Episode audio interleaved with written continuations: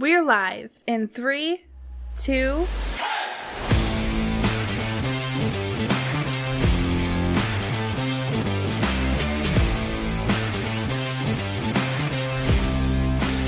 It feels good to be back. Welcome in, all you brainiacs out there. This is your host, Slapdawg, and I have been on somewhat of a hiatus. We've not had an episode in two weeks, so it feels good to get back on the microphone. I am joined here today by our producer, Scott Del Rey. Scotty, how have you been, brother?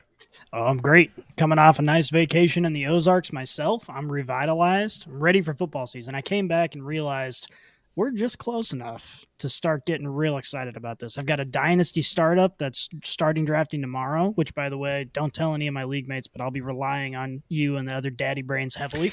I didn't know this. I'm actually really excited to hear about this. I just I'm found like, out today. Kind of have some buy-in now.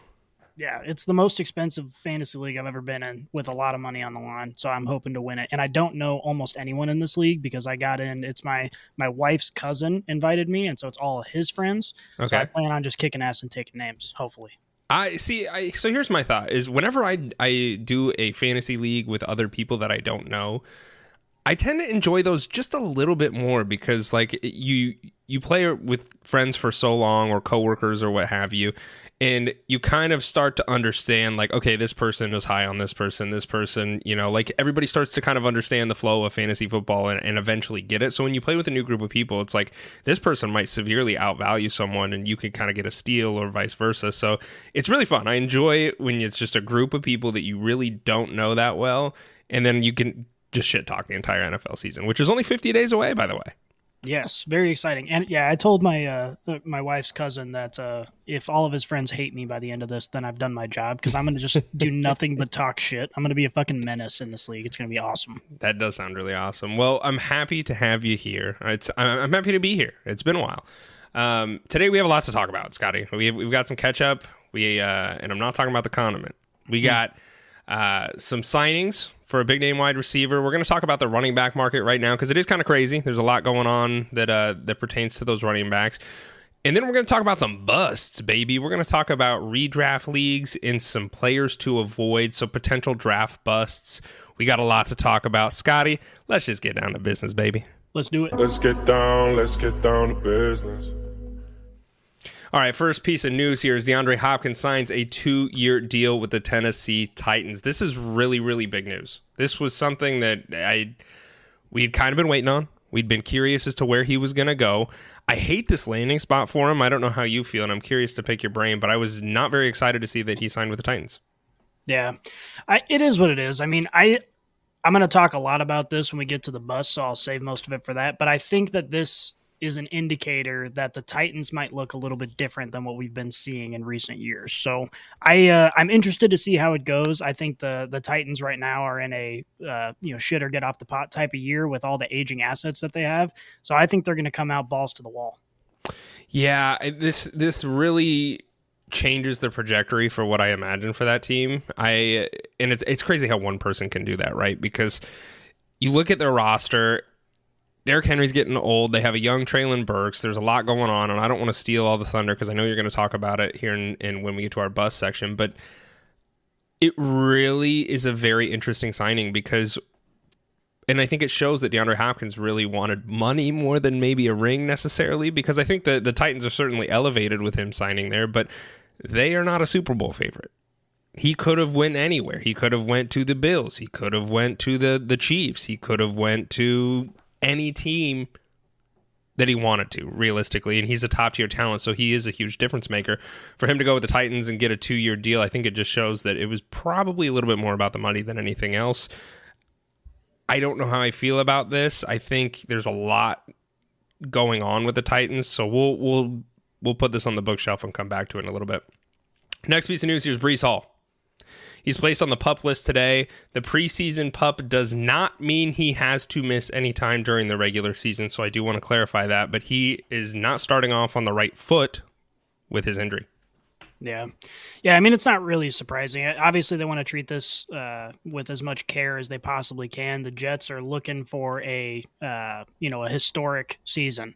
So they want all of their weapons to be healthy and ready to go. So, not really surprising. I think once we get closer to week one, this is going to be something to really keep an eye on to see if he's going to be back at the beginning of the season. I don't think he is. I think they're going to treat it with care for a little bit. Um, so, again, not really surprising, but nothing to freak out about yet. Um, yeah, no, I, I, agree with you. I, I think, and, and, we'll talk about it right now. The Saints running back room, um, Kendre Miller, rookie running back for the Saints, has also been put on the pup list. So it, they said it was a non-football injury. I, I, don't, I don't know how to take it. I mean, it, it, we're still early, but I am going to say this to anybody that plays fantasy football out there because here is a or dynasty football. Here's a huge tip: if you have a player that is on the pup list like Kendre Miller, you are now able to put him in a taxi slot. And I say that because you can now free up a taxi slot. You can slide, or excuse me, you can put him on the IR and move him off of the taxi slot. So it gives you an extra bench depth space. So if he was sitting on your taxi spot, move him out of there, put him in your IR, and you can pick up somebody for free understand this now when he gets off the IR then you'll have to move him back into that that uh, taxi spot but you get a free spot. So if there's somebody that you kind of want to take a dart throw on and maybe ride the high of of preseason camp you can do so. So I just want to l- let you know you have the opportunity to pick somebody up for free if you're stashing someone like Kendre Miller on your taxi roster but Alvin Kamara, the other running back for the Saints, he's been set free of all of his charges. So Kendre Miller, and, and the reason that I bring him up aside from the fantasy tip was he was kind of he was a middle of the round guy. There was some talk that he could end up kind of being the running back for this team because they signed Jamaal Williams, and Jamaal Williams was potentially in a position to be running back one, with Miller potentially backing him up because of Alvin Kamara and his legal charges. So he was set free of all of these charges. So he's cleared to play this season with the with the legalities coming to an end. However, the NFL has not yet ruled on a suspension for a potential violation of personal conduct policy. I'm, I do not think it's going to happen personally. That's just my take on it. I, I think that it's probably he's going to be fine, but just wanted to throw that out there yeah. as, as note. See, I wouldn't be surprised if they do hand down a suspension, you know, and I, I'm not going to pretend to be totally involved in his case. I don't really know all the details about what exactly happened.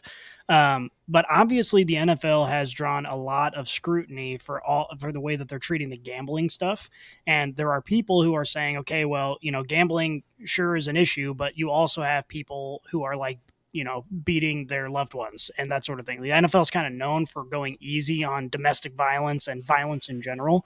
So it wouldn't surprise me if they try to make an example out of Alvin Kamara as well and show that, hey, we're not just cracking down on gambling, we're going to crack down on everything else. Uh, but again, the details of the case could completely alleviate him if he ends up, if he didn't do anything wrong or wasn't in the wrong, whatever. So I guess we'll just have to wait and see, but it is something to keep an eye on. For sure.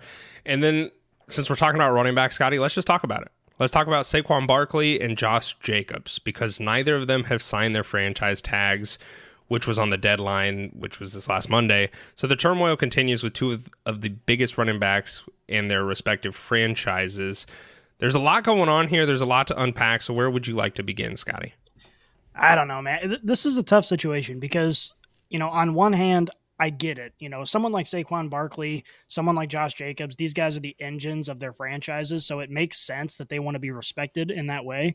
But also from the NFL perspective, as we talked about a million times, the running back position is just not as valuable as it once was. And you've seen so many people, you know, so many franchises decide to pay their running backs and give them long term contracts. And it like always backfires. You look at someone like Ezekiel Elliott and you see, okay, this is the problem that you can have when you give your running back a big contract and owe him all of this money because their shelf life is just so short. So both sides to me have a totally legitimate argument to make. Um, it is kind of crazy. I, I, don't know if it was you who added or if it was Alan who added this little graphic here, but it shows the average salary for an NFL running back in 2023, $1.81 million, and the average salary for an NFL kicker in 2023, 2.26 million dollars. And that is kind of a crazy stat. I saw a there's a podcast interview kind of circling around with Saquon Barkley saying, um, you know, the the leverage that I have is I could just not play, just hold out and not show up. And I don't want to do that, but I do have that option. And the obviously the Giants would really miss him. So it puts the franchise in a tough situation. I think we're probably just going to end up seeing kind of a mundane resolution to this where they pay him a little bit more money and he's not totally happy, but it's enough to make him play. Um, and everyone just kind of gets on with their lives. I think I think it's going to end up okay. Yeah, I I saw that graphic as well, and it you got to stop and think for a second. Like, are running backs really that not that valuable? And and I don't want to discredit kickers because look, we're a pro kickers podcast as long as it's not for fantasy football. But do these do these running backs really not matter that much? Do these running backs are are they kind of in that void where we don't need to pay them? I I think they are, and I, and not to say that they're not important, but that's how the league is viewing it. And you really start to look at it and there's an argument to be made. Yeah, Saquon Barkley and Josh Jacobs are two of the best running backs in the NFL. Like nobody's going to sit here and argue that. But when you look at it from a team's perspective, I understand. And and I I'm not saying it's fair. I'm not saying it's right. And and I don't know where you meet in the middle ground, but the shelf life for these that position is not very long. And mm. so when they want to get paid, sorry.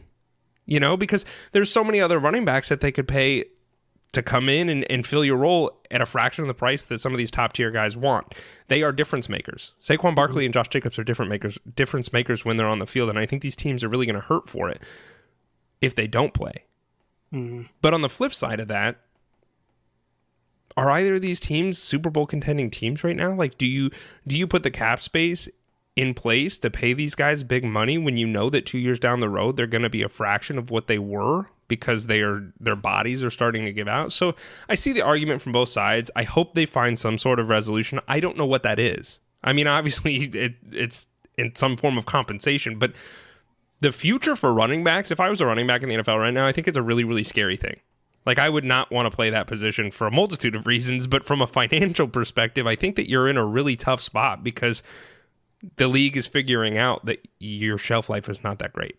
Well, so. and not only that, but the entire game of football is changing. Where if, if you have this bell cow beast of a running back like Derrick Henry, you know, you can run your entire offense through him and he'll be really, really effective. But what does that mean? It means you're not going to be putting up Chiefs or Bills or Bengals levels of points on the board, which is what you need to do to win in today's NFL. So you can have an awesome running back and they can be the best running back in the league, but ultimately you have to find other weapons. You have to find ways to get the ball into the end zone a bunch of times in order to find success in today's NFL. So it's just the running back position is just screwed in a multitude of ways.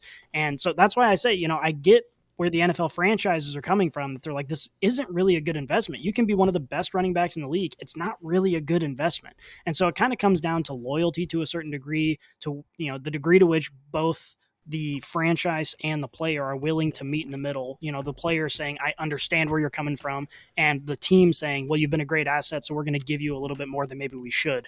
And that's, I think, what ultimately is going to happen. Yeah. I mean, there's even a, a allegedly, there's a running back group chat um, with some of the big name guys like Derrick Henry, Saquon, Jacobs, and they they're all pissed off about not being paid appropriately, and they they that's where this graphic came from. I think Derrick Henry had tweeted it out, so uh, it's it's interesting.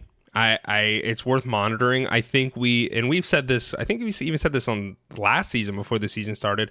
We're starting to see a dynamic shift in the NFL where running backs are not like if you have a bell cow running back, that's for fantasy purposes certainly somebody that's primed to own, and we've always known that. But I we're starting to see a multiple a multiple running backs in their usage pretty consistently in the NFL, where it's not just a bell cow anymore. So mm. we'll we'll see it continue. I, I don't think it's going to go anywhere, and I think unfortunately, I think running backs are they're they're not paying for it, or maybe they are. I guess depending upon how you want to word it. Uh, next piece of news here: Have you had the opportunity to go look at that quarterback show? On Netflix? So I, I haven't yet. Uh, my wife and I are both excited to watch it. I think uh, she says she's excited to watch it. I'll probably end up watching it by myself this weekend while she's working. But, um, but yeah, I, I am really looking forward to watching it. Obviously, Patty Mahomes, one of the stars of the show, is my guy. Um, so I'm I'm really looking forward to it. I think it's going to be an awesome insight. It I so I watched the whole thing. Unfortunately, I was sick last Wednesday, so I was not able to record. So I I laid on my couch and I watched the entire season in a day. And, and it was awesome. If you're a football fan, go check it out. It is the number one show on Netflix right now, and I just think it does such a good job of just like humanizing these these people that we put on such high pedestals and making you realize like hey yeah like maybe this is just a little i mean i'm still gonna get pissed if they don't get me fantasy points don't get me wrong but maybe like these are also human beings too and they have families that they go home to and like there there is more to it than just fantasy football and or nfl throwing touchdowns. Like it was it was really cool to just show you what these these these people go through on a day-to-day basis playing one of the most difficult positions in sports and like you said it's got it's got patrick mahomes of course and it, it takes you through his whole journey from the beginning of the season all the way to the super bowl and obviously winning it it's got kirk cousins uh, Kirko Chainz. That was really cool. It, it made me like Kirko Chainz just a little bit more. I was like, man, he's he's just he's just a dude. And then it had um, Marcus Mariota, the quarterback for the Falcons last year. He's now a backup for the Eagles, but it took you through his journey up until the point that he parted ways with the Falcons. So, really, really cool show. If you're a football fan and have not checked it out yet, highly recommend you guys go check Quarterback on Netflix. It was awesome. So, Scotty, you ready to uh you ready to bust, my friend? Oh, I've been waiting all day to bust with you. Oh bud. God! All right, let's talk about fantasy football draft bust for this upcoming season. Lord have mercy, I'm about to bust. Oh, Scotty, why don't you start things off with your first bust that you have on your list? We each All brought right. five. Yeah, 10 total. It's going to be a good list here. Um, I've got some controversial names on my list. I don't think this is one of them. I think if you're a savvy fantasy manager, this is a name that you've been skeptical about the entire offseason, and that is Evan Engram.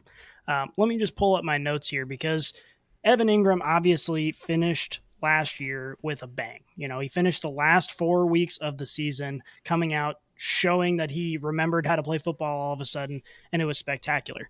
But I want you to keep in mind if the NFL season ended in week 13 last year, Evan Engram was outside of the top 20 tight ends.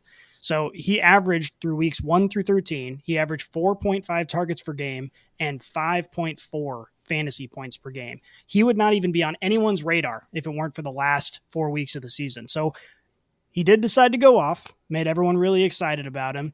And you know, fantasy managers, we all suffer from this "What have you done for me lately?" syndrome, where we we we remember the most recent thing and we sort of forget about everything else. But the fact of the matter is, is that this Jags offense is crowded now with the addition of Calvin Ridley and the pass catching room. There, there's just not enough room for Evan Engram to perform the way that he did the last four weeks of the season on a consistent basis for the entirety of the season. So his stardom for that month is just enough to make fantasy managers overpay for him. Um, so that's why I am looking past Evan Engram. I would rather pick up a late round flyer, someone like David Njoku that you can get way later in rounds. That I think, assuming Deshaun Watson has you know remembers how to play football, um, he's got just as much upside. Evan Engram right now is going as the tight end eight, which is his ceiling. And he showed through the first 13 weeks of the season last year that his floor is outside the top 20. So you can draft him at his ceiling and hope that he gets there, or you can pick up another tight end that's going to be a better value for you in the long run. So you mentioned he finishes tight end eight. Do you think that he finishes in? And I asked this question. Tight ends are a crapshoot. We but we all know that. Like if you don't have Mark Andrews or Travis Kelce, the tight end position for fantasy football is an absolute dumpster fire. Trying to guess week in and week out. Do you think he finishes in the top ten? No. Um, I, I do think, you know, like I said, his seal his ceiling, I think, is where he's being drafted at, which is a last year he finished as sixth. Um, but again, the, the likelihood of that happening with the addition of Calvin Ridley, the additional target competition, and by the way, this team didn't use Travis Etienne to the best of his ability out of the pa- or out of the backfield as well. So I think we're going to see way fewer targets going to Evan Engram. I don't think he cracks the top ten. Okay. I, you know what? I don't hate this one solely because of where his ADP is. I think, like most tight ends, it's kind of a dart throw week in and week out. But given where his ADP is, I, I think I tend to agree with you. And granted, I'm using Sleepers ADP. So if you do not use Sleepers ADP, there might be a little bit of a positional difference. But he's the 87th overall drafted player. He's going before Deshaun Watson, James Cook, Kadarius Toney, AJ Dillon, Njoku. I, I I would rather probably have most of those people because I think he's kind of in that dart throw territory. Like you stated, a lot of people when they play fantasy football, it's what have you done for me lately? right? And so he finished with a bang. But I, I you know, Calvin Ridley's going to be back in this offense. Travis Etienne, like you mentioned, Tank Bigsby's going to be there now, so that could be a split backfield, and, and Etienne could kind of eat up in the passing work as well. I expect him to not do not do as well as he finished last year. So I, I like that one. I, I, don't think it's it's without. I don't think it's insane to say. So the first person I brought is Deebo Samuel. Scotty Deebo is the mm. uh, I'm I'm fading him. I'm fading Deebo Samuel. Currently, he's being drafted as the wide receiver 16, so he's 38th overall. And I, I have some alarming concerns with with Deebo here. So if you drafted Deebo for the 2021 season, yeah, you got a freaking killer finish with him. He finishes wide receiver three which is great. This last season, however, he finishes wide receiver 38.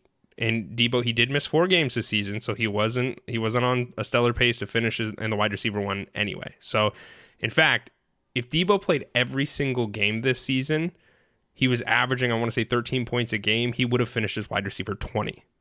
So if he missed no games, that's where he was averaging at. He would have finished at wide receiver 20. So you drafted him early second round last season. You still wouldn't have got the value out of him. So he saw most of his fantasy output the previous season in the run game when the 49ers were completely depleted at the running back position. They now have Christian McCaffrey, Elijah Mitchell. We're gonna they're both gonna be spieling each other to try and keep each other healthy. And Deebo's touches last year out of the backfield really went down. And that's where he saw a lot of his fantasy football production. So that is very concerning for me. And then the icing on the cake is that we still don't know who's going to be the quarterback for the 49ers. We have absolutely no idea who's going to be playing quarterback. And it makes me hard pressed to believe that with everything going on, with as many mouths to feed as there are in this 49ers offense, I don't think he's going to finish at wide receiver 16. I'm fading him drastically. Yeah. And the thing about the 49ers is they're like the polar opposite of the Chiefs, but in a way they're exactly the same. You you don't know who is going to be the one to go off any given week. You know, Christian McCaffrey is still very high on my list, but if your name's not Christian McCaffrey, I'm not overly excited to get anybody on this roster because there are just so many elite weapons. This is a great great football team, but as a result, you don't know who is going to go off week in and week out. It makes being the manager of them uh, you know impossible. Mm-hmm. All right, Scotty, take it away. Yeah, it's time to talk about those Tennessee Titans that we were alluding to at the beginning of this uh, of the episode here. Um, I want to talk in particular about Derrick Henry. Now, putting him on the bust list, I think, is a little bit harsh, but I just wanted to take the opportunity to talk here. Um, We've discussed Derrick Henry for the last couple of seasons. People have noted, hey, he's getting kind of old. You know, running backs tend to hit a cliff at some point in time, and you don't want to be the one holding the bag when he completely falls off the radar. I don't think that that's going to happen to Derrick Henry over the next year or two. I think that he's still got enough gas in the tank to to be perfectly effective. Obviously, we said this about him last year that he might fall off, and then he ended up dominating, and he was great. But the signing of DeAndre Hopkins makes me very, very, very nervous. Um, and the reason for that is because, like I said before, the Tennessee Titans are at a point where they need to shit or get off the pot, and they know it. All of their weapons are aging. Their quarterback is aging. Now they've signed an aging wide receiver. They have an aging running back, and they know they are teetering on the on the edge of rebuild territory. So they want to make a splash right now, which is why they signed DeAndre Hopkins. What this tells me is that, you know, they're not stupid over there in Nashville. They know that Derrick Henry is the key to this offense. And if they have any hope for a late season or postseason run, Derrick Henry needs to be healthy. So I think we're going to see Derrick Henry utilized this season similarly to how we saw Austin Ekeler utilized, which is they're not going to feed him the ball nearly as much to what we're used to seeing because they want to make sure he's healthy in case they have a chance at a postseason run. That's what we're going to see this season out of Tennessee.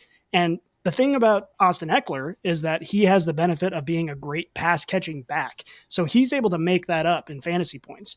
Derrick Henry relies on that volume.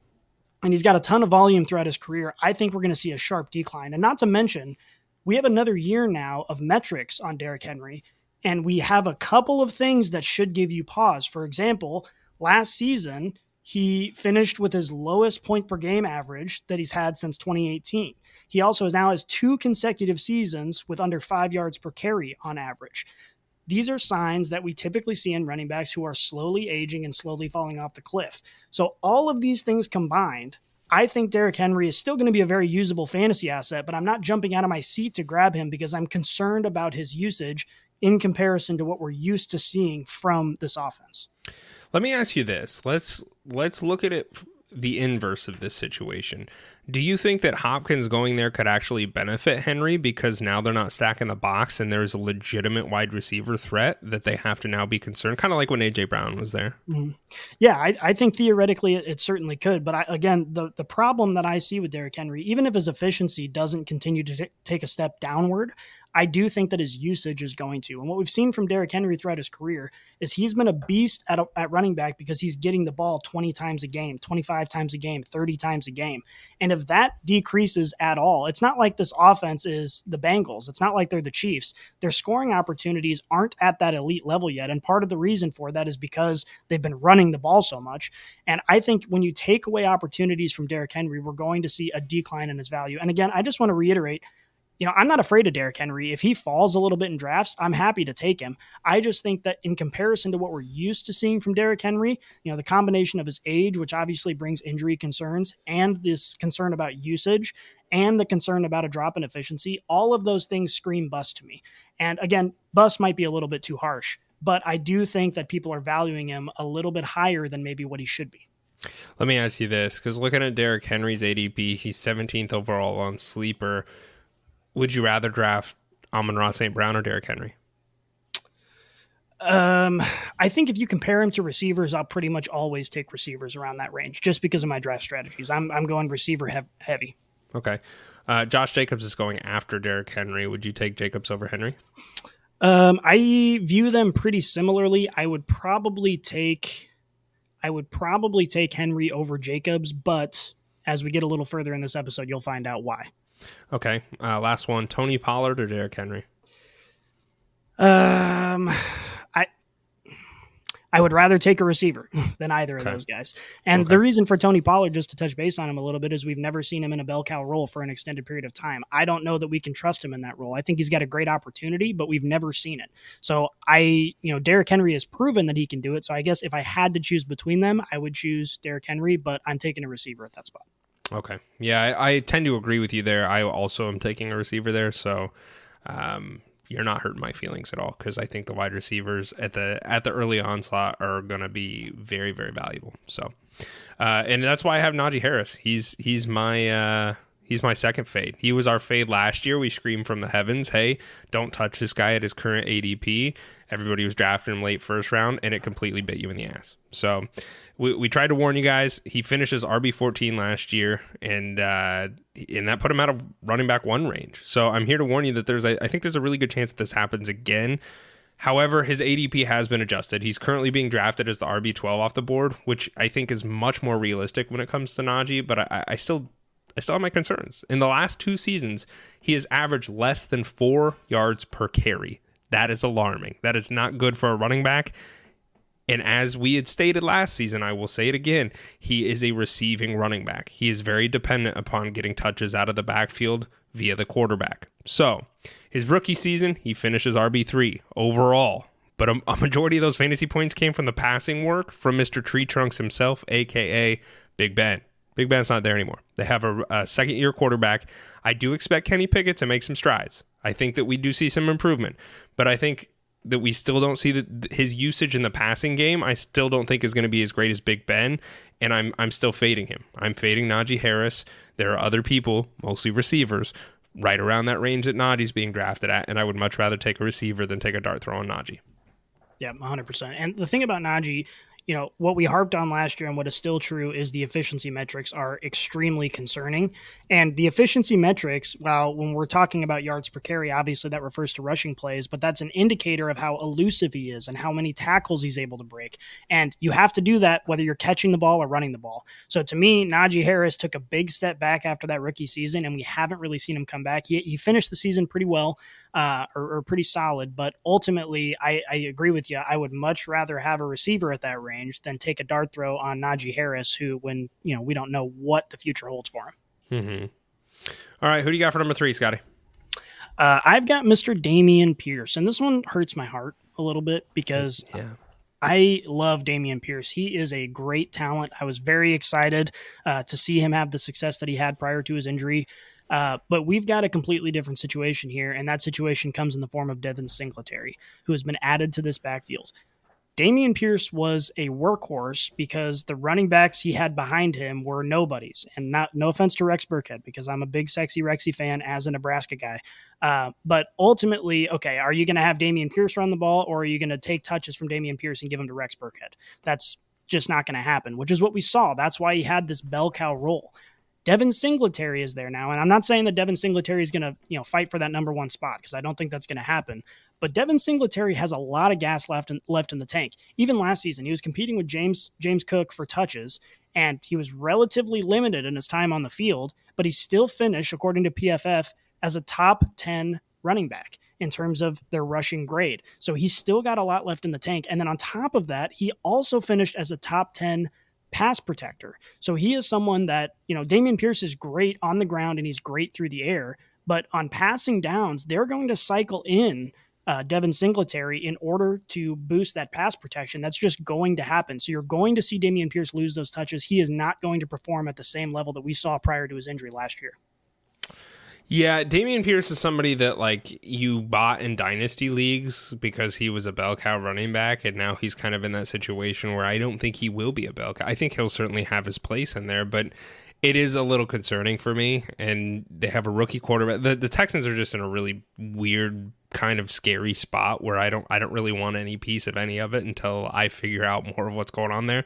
I agree with you. I think Dameon Pierce, I think Singletary is going to play a role in that offense. I, I think Pierce is gonna gonna be the uh, not the beneficiary of that, I guess rather. Yeah, Um, he'll still be good, but he's not yeah. going to be the bell cow that we were hoping. Yeah. Uh, I have Michael Pittman is my third off the bo- or off the chart, Scotty. Michael Pittman, I drafted him last year. I was super excited for him with uh, with Matt Ryan coming in. Was not at all what I wanted it to be. So Michael Pittman, he's a wide receiver one for the Colts. If you do not know, Pittman is currently the 27th wide receiver off of the board. So it's not actually that terrible when you look at his ADP. I, I think that's that's probably fair. I really do. But there's just other people that I like more than him that are going after him, and those being Brandon Aiyuk, Hollywood Brown, and Darren Waller. Those three people are going after Michael Pittman, and I would much rather have some of those other players after Michael Pittman. So I'm I'm fading him at his current ADP. I don't like that. The reason he finished as wide receiver 20 last season, and I expect Pittman to continue to drop and fall out of that usable wide receiver 2 category that we saw last year. He's paired with a quarterback that is he's been gifted with the heavens athletically, has shown that he still has tremendous strides to make in the passing game. So I do believe that Shane Steichen, who is the offensive or he's the head coach now for the uh, Colts, he was the offensive coordinator for the Eagles. We saw him unlock some of Jalen Hurts and Jalen Hurts' ability to take steps in the right direction, but I'm not willing to take that risk on a quarterback's rookie season. There are just other people that I would much rather have that are going after Michael Pittman than take the risk on Michael Pittman because I don't think Michael Pittman finishes as a usable wide receiver too. So, question from Yeti, who added this in on our notes here: You are you taking Pittman, Lockett, or Mike Evans if you had to choose? If I had to choose between the three, I'm taking Lockett. Yep, same. Lockett to me is is the safest bet. Mike Evans, I actually almost put him on my uh, my draft bus list because of the quarterback situation there. I ended up going in a different direction, but Tyler Lockett is the safest of the three, and I think Tyler Lockett is kind of in for a, a sad reality because I think that in three wide receiver set, I think there's a there's an argument to be made that uh, JSN comes in as the new wide receiver two for this team, and Lockett he's getting older. I still think he'll have usability in this offense, but I think we're going to start to see some touches being taken away from him and given to JSN. So that is a little concerning for me as well. But if I had to pick between the three, I would probably take. Man, I'm talking myself out of Tyler Lockett.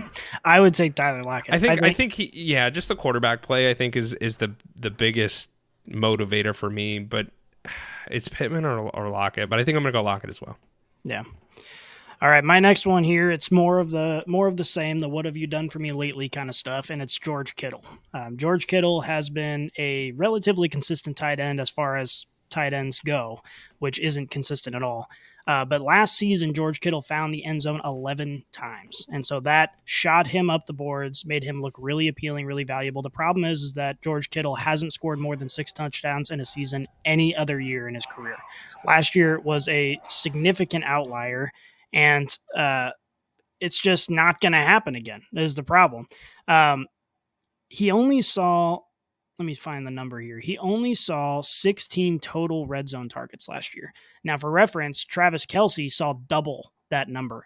And the during the eight games um, when Kittle didn't score a touchdown, he was averaging 4.9 half PPR points a game.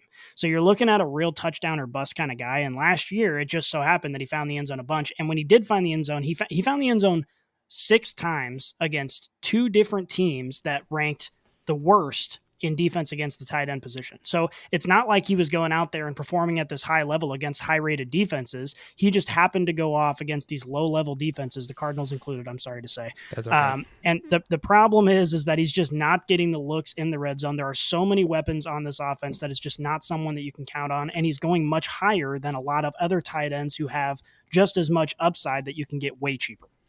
Yeah, Kittle's Kittle. I mean, he's going at forty six, and I would not touch him with a ten foot pole at forty six. I, I that to me is scary. I like George Kittle. I think he's fine, but not at that ADP. Like DeAndre Hopkins is going after him. Justin Herbert. I would. I'd rather just shore up the quarterback position than take because the tight end position is such a freaking crapshoot, like you said. And I, I'm not going to put Kittle up there, especially because we don't even know who the hell's going to be playing quarterback, as as we mentioned. So yeah, there's so many other people that I would rather have than George Kittle at the 46. That to me is just that's way too expensive for a quarterback. That I think you're going to have some issues that a player that you're not going to see as much value with as as you probably had hoped. So mm-hmm. I, I agree with you. Who I have is number four on my list list, excuse me, is the smoothest, the buttery mm. smoothest route runner in the NFL. His name is Davante Adams. So since 2014, I, I looked this up today. It took me an embarrassing amount of time. How many times has Dev- Davante Adams finished in the top 10? Do you think? Since when? 2014. Uh, seems like it should be a lot, Yeah. but I'm guessing it's not given the question. So I don't it's know. Not. It's three. He's finished three seasons in the top 10, one of them being last year with the Raiders, which is where he finished as wide receiver three overall, which, by the way, I'm 100% surprised with, if I'm being completely honest. I, I didn't believe that Derek Carr would be able to get him that high and finish in the top 10. So kudos to Derek Carr. I didn't think it was possible. But there's a reason, of course, that he made this list, and his name is none other than Jim Garoppolo. Jim. Jim, his new quarterback, Jimmy G, has never in his career been able to get a wide receiver to a top 10 finish. If you look really closely, there is an asterisk there because Deebo Samuel did have a top 10 finish, but I'm not going to give Jimmy G any of the credit for that because, as I had said earlier, Deebo, he had his top 10 finish because of his rushing upside. At one point in time, he was pretty much the running back for the team, as well as catching balls out of the slot. So I'm not going to credit Jimmy G with helping Deebo to that top 10 finish. I think Deebo is the reason Deebo had that top 10 finish. So aside from Deebo, Jimmy G has never been able to get a wide receiver to a top 10 finish. And so that's a problem. And and then Jimmy G, he's not in Kyle Shanahan's offense anymore as we have said before, Kyle Shanahan runs a very systematic offense where you don't need a high caliber level of play from a quarterback. You don't. You look at Brock Purdy, Mr. Irrelevant. He comes in and is relevant. Jimmy G. Jimmy G is not a good quarterback. I think the Raiders made a terrible mistake in drafting him. But Kyle Shanahan is the reason that he has been able to find success because he runs his offense so so well that you don't need greatness out of that position. And I think and I'm I'm sorry, Eddie, if you're listening, but the Raiders are not a good team, and this team is going to be it's going to be a train wreck, to be honest with you, and and it's going to be chaotic and underwhelming. And I'm concerned with how Davante Adams is able to get the ball. My last piece, oh my gosh, excuse me, my last piece here is he's 31 years old this season. That to me, it, it- that is an old wide receiver to be performing at such a high level. I don't think that should be used as an end all be all metric, so I'm going to say that right now. But I am going to say it's worth noting that I do believe that we're going to start to see him slow down. And I think this is the year where we're going to start to see that decline because he's going to be playing with a mediocre quarterback.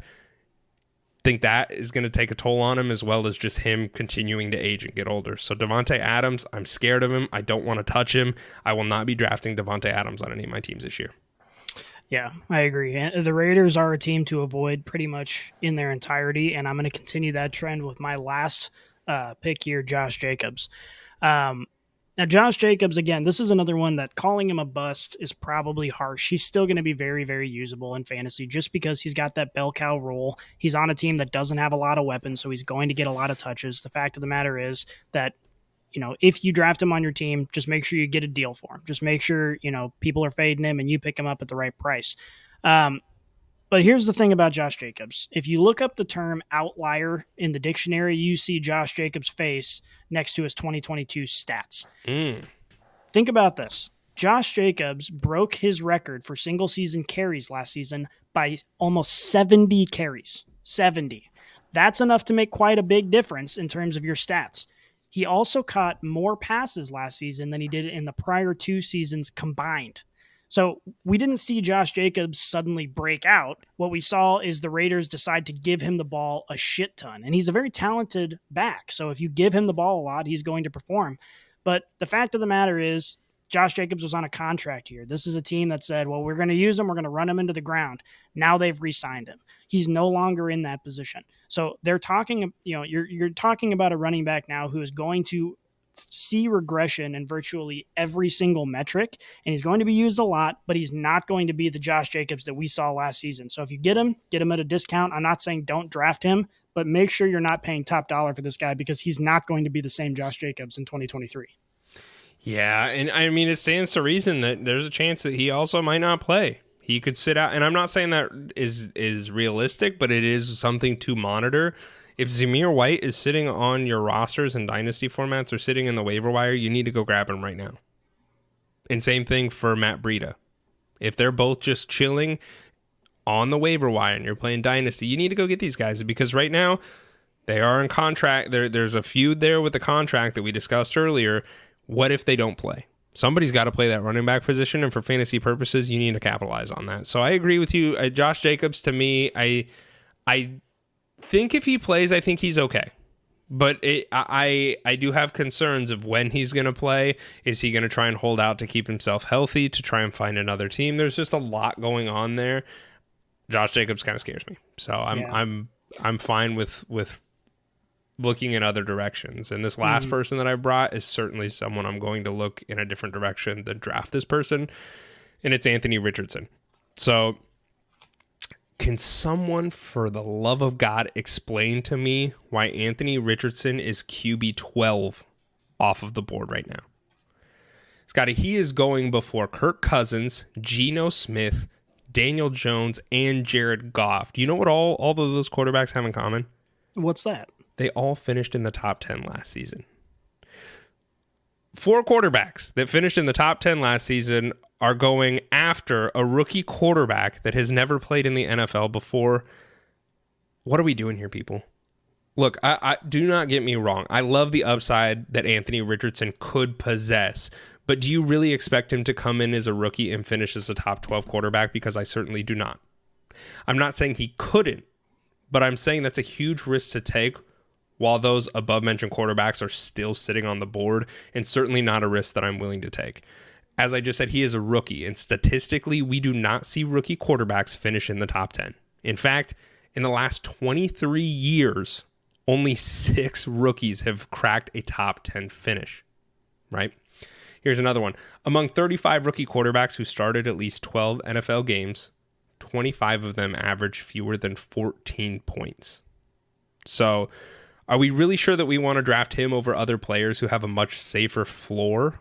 And I, I'm not saying Richardson is going to be a bust, but I'm saying that's a huge risk to take at the 12th quarterback off the board when some of these other quarterbacks who were previously quarterback ones last year are still sitting there. That's a risk I'm not willing to take. So Anthony Richardson, I am I am putting on my fade list until his ADP drops to a more realistic level. If I'm not drafting him as my first quarterback, I'd feel much more comfortable, but I'm not taking him as my QB1. Yeah, it really blows my mind that Daniel Jones is being drafted after him. That because Yeah. they offer pretty much the same upside. I mean, you're talking about Daniel Jones, who was an elite quarterback in terms of the rushing upside that they possessed for fantasy football, and Daniel Jones, by the way, whose whose situation has only improved since last season's top ten finish. So it it would it amazes me that Richardson would be drafted above him. I could see the argument if you're talking about okay, well, look at the rushing upside. You know, look at people like Justin Fields, look at people like Jalen Hurts, look at the rushing upside that a quarterback could possess, and you want to invest in that. But if you have another quarterback who already finished in the top 10, who's in a better situation than he was last season, who also has rushing upside, it makes absolutely no sense to take the risk on the unknown. So I agree with you 100%. I would, you know, I would take Kirk Cousins over him, and I would certainly take Daniel Jones over him. Yeah, for and the other thing to mention is like if you have not looked at tape on Anthony Richardson and you're just going into Reddit forums and just like, yeah, this guy's great, I'm gonna buy him.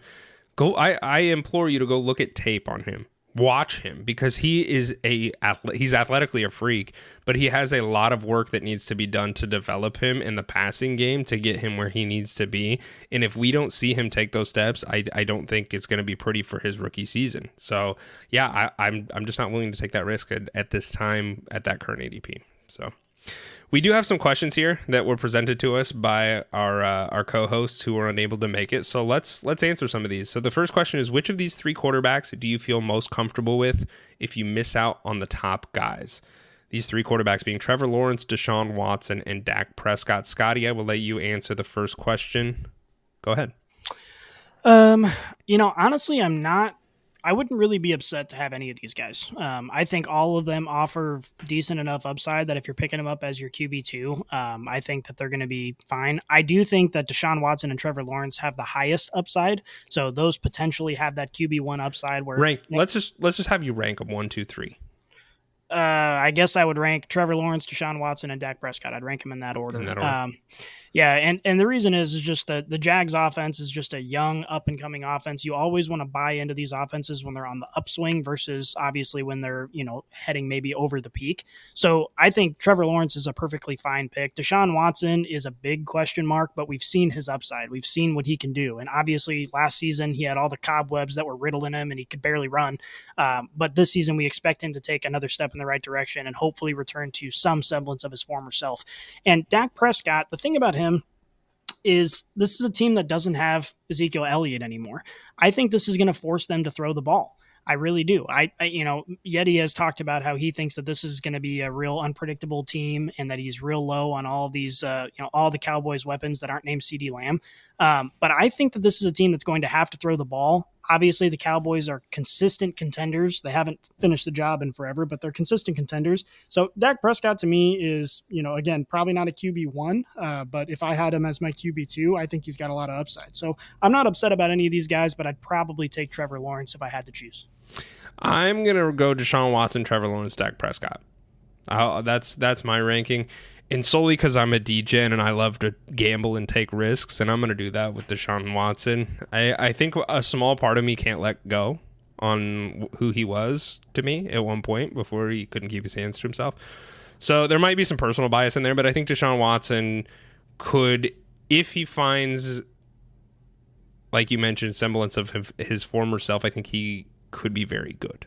So I'm going to take that risk, and I would do Deshaun Watson. But mm. I, Dak Prescott's easily third on the list for me. They lost their offensive coordinator in Kellen Moore, and I do I tend to agree with Yeti in some respects.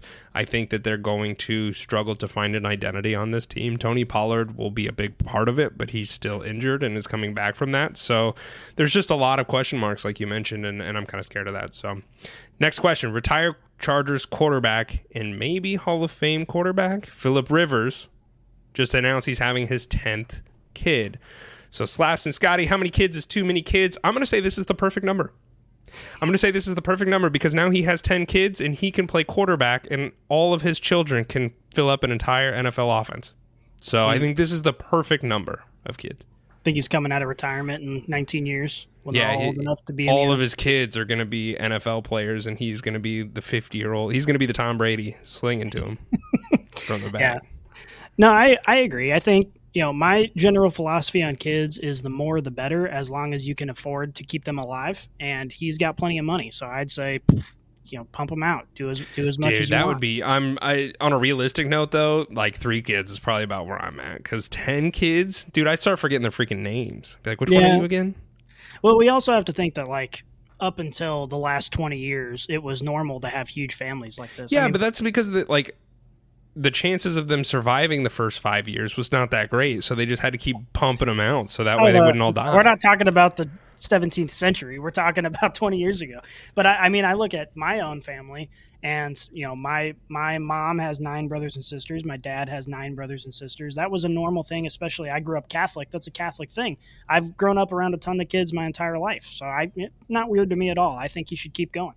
I think you should get fixed, Philip Can have Rivers. his own- that's that's have just me. reality show. Yeah, it's Philip Rivers plus ten.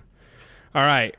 Do you think Bijan and Jahmyr Gibbs would be thought of as highly if there wasn't so many question marks with all of the running backs lately?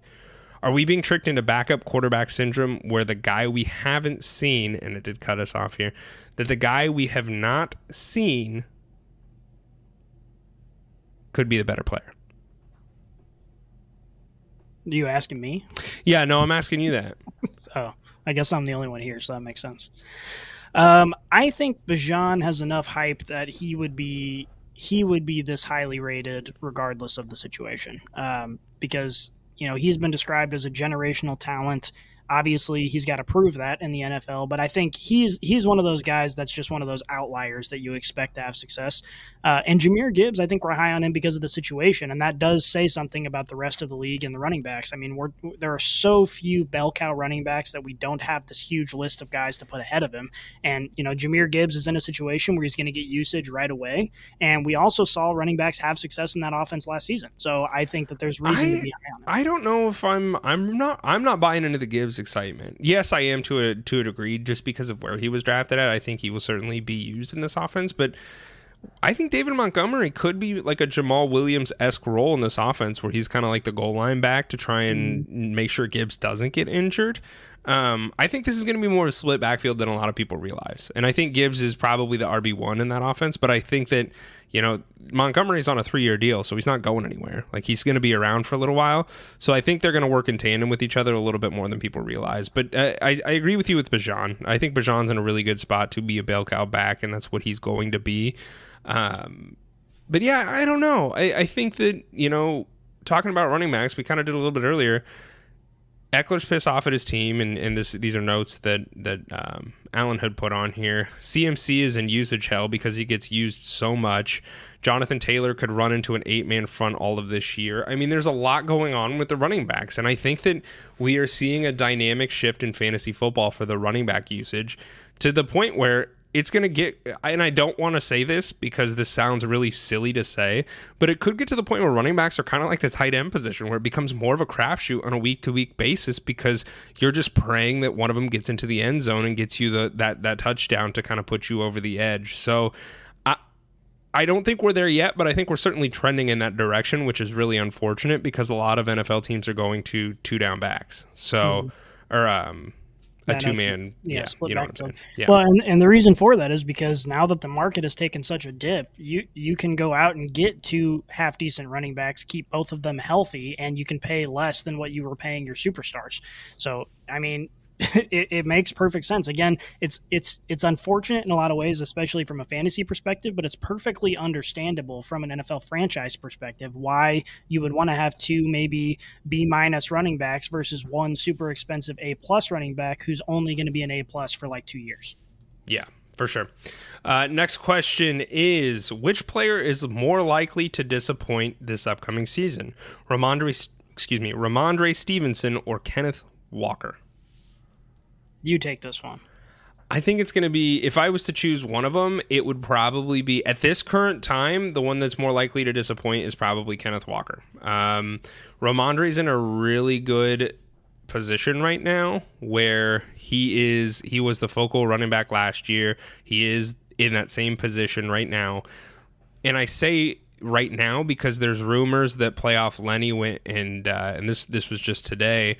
Leonard Fournette went and worked out with the Patriots. So there are still four big name running backs that are that are currently free agents, being Leonard Fournette, Zeke, Dalvin Cook, and Kareem Hunt. So if one of those guys goes somewhere else, goes to a where somebody's already a bell cow, I think it certainly is going to hurt them as far as their their fantasy usage. Kenneth Walker, they signed Zach Char- Charbonnet, so I'm concerned that they went and got a running back this early or that early in the draft. That tells me that they kind of want to have more of that split backfield as well. So currently, right now, I think Rhamondre Stevenson is the safer bet. Yeah, 100%. I, I'm real high on Rhamondre, assuming that they don't go pick up another running back, which is a, a, real possibility that they do. But assuming that the situation stays as it is now, I think I'm going to have a lot of Rhamondre on my fantasy teams. Yeah. Um, and you're right. I mean, Kenneth Walker is the crapshoot in this situation because Pete Carroll put a big finger up to, to all of Seattle and said, I yeah. like running the ball. I'm going to get a running back. I don't give a shit because I'm going to be dead in five years. So hey, he just went out. Dude, my girlfriend loves Pete Carroll like she would leave me for him, which is kind of weird because he's like 80. So he's, he's kind of like entering Betty White territory where we just should stop joking around about it because I'm kind of afraid that it might actually happen. Yeah, I mean he looks young when he's running around on the field though. He does. How old is Pete? He's he's no Joe Biden. He looks spry. Yeah, no, he does. How old is Pete Carroll? Pete Carroll is 71. He's got time. He's fine. 71. Yeah, it's not even that old. He's no. good. Yeah, he's okay. Um, last question, and then we have a user submitted question after this, Scotty. So, uh, last question from our uh, our staff is which top five running, or excuse me, which top five wide receiver is most likely to bust this upcoming season? And we're talking bust, baby. So, mm. top five wide receivers being Justin Jefferson, Ja'Marr Chase, Cooper Kupp, Tyreek Hill, or Stefon Diggs which one do you think is most likely to bust? Uh, obviously, it's kind of hard to say because all these guys are elite, top tier wide receivers. So it's tough, but the question was asked, and here we are. Yeah, I, I guess I've got kind of a two sided answer. To, to me, the obvious answer is Cooper Kupp because of the recent injury issues, not just with him, but with his quarterback. If either one of those guys has issues, the likelihood of, of him busting is, is very high. Um, but I also want to add in Stefon Diggs because this guy cannot figure out his own attitude. And I could see that getting him in trouble. I think on the field, he's very talented. I think that he doesn't have a ton of elite competition on that field. So I think he's going to get the ball quite a bit. It's also been shown that. You don't like Gabe Davis? I don't think anyone does anymore. uh, I, it's also been shown that Josh Allen does have a hard time getting the ball to Stefon Diggs in key situations, which leads to him getting pissed off. But it also demonstrates that you know maybe he's not uh, you know he's not getting as open as he should be or whatever. Or maybe Josh Allen is just freaking out in the moment. But I think Diggs' attitude could be a problem. I think ultimately I would have to give it to Cooper Kupp because of the injury concerns on two key players in that offense. Yeah, I'm glad you went first because I'm still sitting here struggling to just try and decide which one to choose. Tyreek Hill, I just get a bad feeling on. We don't root for injury, but I just have like this just this dark feeling that he's gonna get hurt this year, and I I hope I'm wrong, but. I don't know why I'm thinking that, but that's kind of where I'm at. But yeah, I think I, I if if putting aside my dark feelings for Tyreek Hill, um, I think I tend to agree with you. I think Cooper Kupp. The the scary thing with Cooper Kupp is is that offense has not changed. That offense has not changed in two years. Yes, he got hurt, and Matt Stafford got hurt last year, but that offense hasn't changed. Like there's no other real pieces in this offense aside from Cooper Kupp. So if defenses can figure out how to stop him, they couldn't in years previous. But if he is slow coming back from injury, I think that could be incredibly concerning for his fantasy football output because that's how he's been able to to do it is because he's been the lone the lone survivor on that team. So I think Cooper Kupp's probably the one I would target as well, aside mm. from hmm. my dreary feelings for no real reason. Uh, we do have one question, and then we'll get the heck out of here, Scotty. It is from Kevin D. We appreciate your question. Oh, Hope. Kevin. What up, Kevin? He's a Steelers fan, and he's got a complicated question for his keeper redraft league. So he gets to keep two players and they stay in the round that you drafted them in. So, and I believe these are the rounds. So I, I think that's kind of how I'm reading this is round one, it was D'Andre Swift. Round two, it was CeeDee Lamb. Round three, it was Mike Williams. Four, it was Travis Etienne. Five, it was Adam Thielen. Six, it was Ja'Marr Chase. Seven, it was Kyler Murray. Eight is AJ Dillon. Nine, Brandon Aiyuk. 10, Nyheim Hines. 11, Albert O. 12, Tyler Boyd. 13, Cole Kmet. And 14, Jared Cook. I don't think you need to draft Jared Cook. I think you're probably fine not to draft him. um, I would be obvious. The obvious choice is Ja'Marr Chase, of course. You're getting a yeah. huge value there. So he's obviously a very easy uh, first one to keep. He's you're getting him in the sixth round. He's a he's a uh, obviously a first round uh, wide receiver. So um, it's last year. You can keep him too, Kevin. That is sad. I hope he uh, he does well for you. The other one. I look for you. Have to look for value in things like this, right? So, like CeeDee Lamb is, uh, of course, a great one, but he is already a second round wide receiver. So, I'm going to tell you this: it depends on where you draft at in the second round. If you're drafting at the end of the second round, I, I think that CeeDee Lamb could probably be there for you, or you, like you could go ahead and take him. But if you're drafting early second round, CeeDee Lamb's going to be there anyway. So presumably, so. Uh, I mean, it's Ja'Marr. Who who are you taking as the other one? Like, I don't I don't know. Brandon Aiyuk is kind of spicy Brandon Aiyuk in the ninth round. That's where my eyes are gravitating toward. His ADP, according to Fantasy It's got to be like a seventh. is- He's like seventh is round. 68th overall. Yeah. So I think Brandon Aiyuk is kind of where I'm gravitating towards as well. I, I do think CeeDee Lamb though might be might be good enough that he's worth the keep.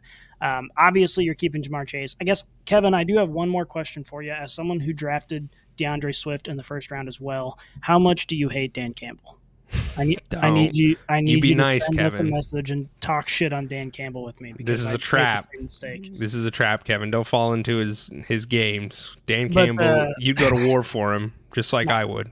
No, nobody would. Everybody would. Yeah, I think I think probably. I mean, of course, Ja'Marr Chase for one. CeeDee Lamb is where it gets interesting. I think it depends on where you're drafting at, but I would be probably willing to take the risk for C.D. anyway because he's already going in the second round. You get him in the second round, and you get to keep two top tier wide receivers. So that's probably what I would end up doing. Um, ETN doesn't do it for me in the fourth because I think there's some concerns there with uh, Mr. Bigsby coming in, and I would say Kyler Murray in the seventh, but Kyler Murray is going to be out half the season with an injury anyway. So that's my thoughts. Scotty, is that is that okay with you? Generally agree. You got to choose between CeeDee and Aiyuk. It depends on the rest of your roster. Swift was sad. He said. Swift was sad. Yeah, Yes. no, he was. I agree with that. All right, Scotty, I appreciate you doing this here today. We will be back next Wednesday, of course. So hopefully you will be around and we can uh, we can do some more football talk. So it was it was good doing this. If you're not following us on all the things, go follow us on all the things. Make sure you hit subscribe on YouTube. Give us a shout out. Tell your friends. Tell your buddies. Tell your mom. Say, hey, football season's 50 days away. Go check these We're- guys out. We're They're very handsome. appealing to moms. I've Yeah, heard. we're we're That's big mom guys. And and also uh, go check out our website. Check out our newsletter. Make sure you subscribe to that. We got new stuff coming out this week and next week, so it'll be good stuff for you. going into Go check it out. All right, we Are out. If you enjoyed this episode, make sure you tune into our new releases every week on your favorite podcast app. Follow us on Twitter, Instagram, and Facebook, and check out leatherbrains.com for all of your fantasy football needs. And remember, Brainiacs, a championship should be more than a fantasy.